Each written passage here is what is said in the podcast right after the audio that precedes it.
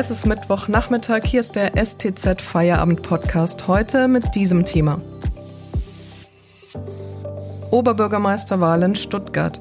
Der Wahlkampf geht in die heiße Phase. Wir erklären, wer jetzt beim Auftritt in der Schleierhalle punkten konnte.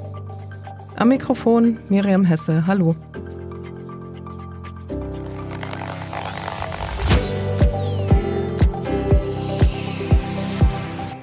Der Countdown läuft. Am 8. November wählen die Stuttgarter ihren neuen Oberbürgermeister oder eine Oberbürgermeisterin. Nun haben sich die 14 Kandidaten offiziell vorgestellt. Wer konnte am Rednerpult überzeugen und wer war beim Schaulaufen an diesem Abend vielleicht nicht in Topform? Jan Sellner, Leiter der Lokalredaktion, hat sich die Vorstellung angesehen. Herr Sellner, Corona-bedingt führen die Anwärter auf den Posten im Stuttgarter Rathaus ja eher einen Wahlkampf auf Abstand. Wie nervös waren denn die Kandidaten jetzt auf dem Podium? Haben sie vielleicht sogar gefremdelt? Einige haben tatsächlich gefremdelt. Äh, das ist aber auch nicht verwunderlich in dieser Situation vor einer riesigen leeren Halle zu reden äh, und dieses innerhalb von acht Minuten. Äh, das ist eine Kulisse, da tut man sich schwer, da tun sich sicherlich auch Profis schwer und es war schon zu spüren. Sie haben den Auftritt ja bereits als denkwürdigen Abend kommentiert. Inwiefern war das?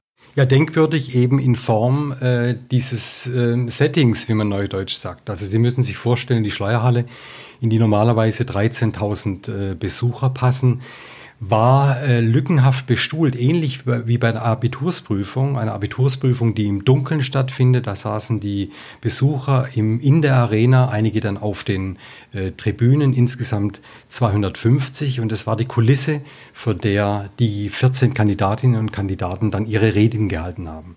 Also sicher nicht nur etwas befremdlich für die Kandidaten, sondern auch für die Besucher.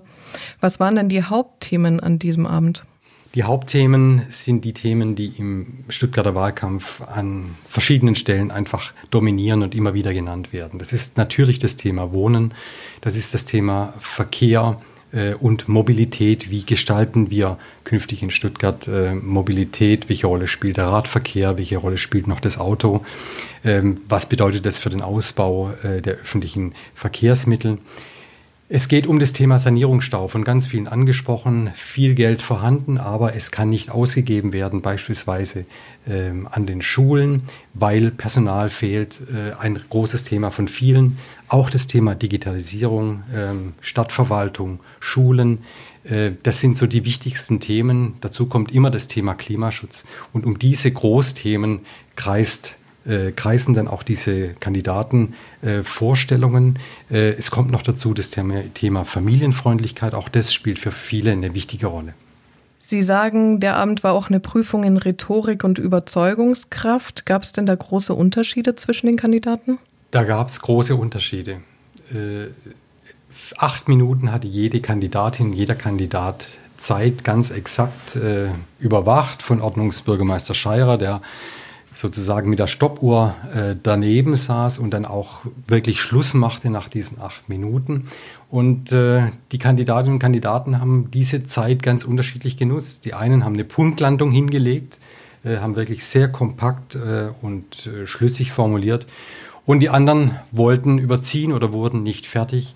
Äh, also da zeigt sich schon, wie kann man mit so einem Format, so einem 8-Minuten-Format umgehen und kann da seine Positionen möglichst schlüssig und bündig rüberbringen. Danke, Herr Sellner, für diese Einschätzung. War der Abend denn eine Hilfe für die Wahlentscheidung? Das klären wir nach der Werbung. Wenn Ihnen dieser Podcast gefällt, denken Sie bitte daran, ihn auf Spotify oder iTunes zu abonnieren. Mehr Daten, Analysen und Hintergründe gibt es mit dem STZ Plus Abo für 9,90 Euro im Monat. Damit bekommen Sie Zugriff auf alle unsere Inhalte. Außerdem ist das Abo monatlich kündbar. Unterstützen Sie Journalismus aus der Region für die Region. Dankeschön.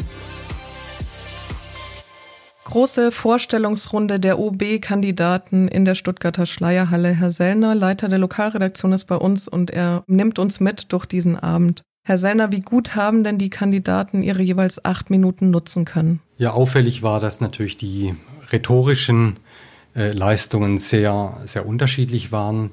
Äh, es haben aber auch die Einzelbewerberinnen und Bewerber, äh, die nicht von Parteien äh, unterstützt werden, diesen Abend genutzt, um sich zu profilieren. Dabei fiel mir auf, äh, wie stark eigentlich die Skepsis vieler dieser Einzelbewerber gegenüber Parteien ähm, ausgeprägt ist, die einzelne Kandidaten unterstützen. Also hier tut sich schon eine äh, gewisse Kluft auf und das war auch in den einzelnen Beiträgen der Bewerber zu spüren.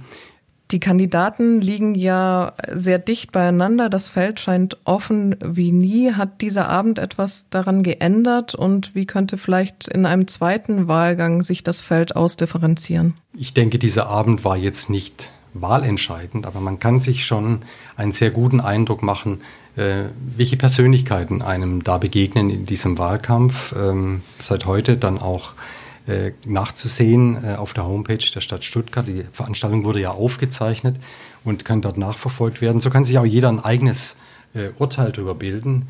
Ich denke, die Kandidaten, die in den Umfragen auch vorne liegen, ähm, die sind weiterhin eng beieinander. Das Rennen ist sehr, sehr offen.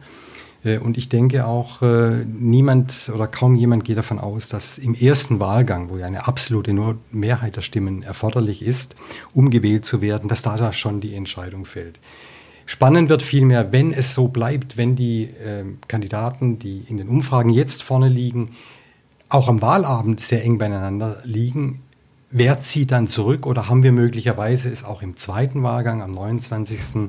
November dann immer noch mit einem sehr großen Bewerberfeld zu tun? Das ist eine sehr spannende Frage und äh, seit gestern Abend äh, stellt die sich nach wie vor. Vielen Dank an Jan Sellner, Leiter der Lokalredaktion, für diese Einordnungen. Wir hören uns morgen wieder, wenn Sie mögen. Bis dahin.